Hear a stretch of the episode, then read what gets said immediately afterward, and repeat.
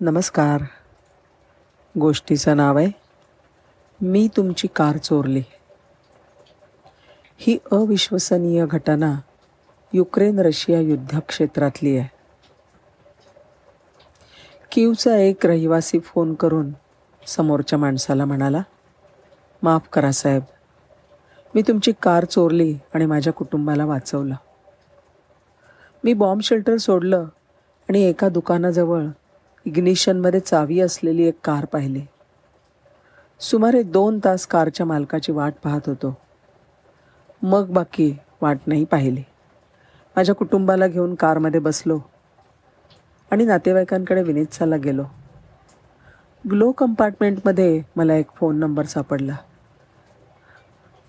तो कारच्या मालकाचा फोन असेल असं समजून मी हा तुम्हाला फोन केला आहे खरंच माफ करा हं मला.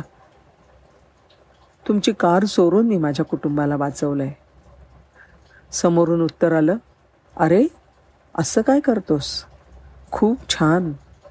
खूप खूप धन्यवाद. तू तुझ्या कुटुंबाला वाचवू शकलास त्याच्याबद्दल मला खूप बरं वाटतं आहे काळजी करू नकोस. माझ्याकडे चार गाड्या आहेत.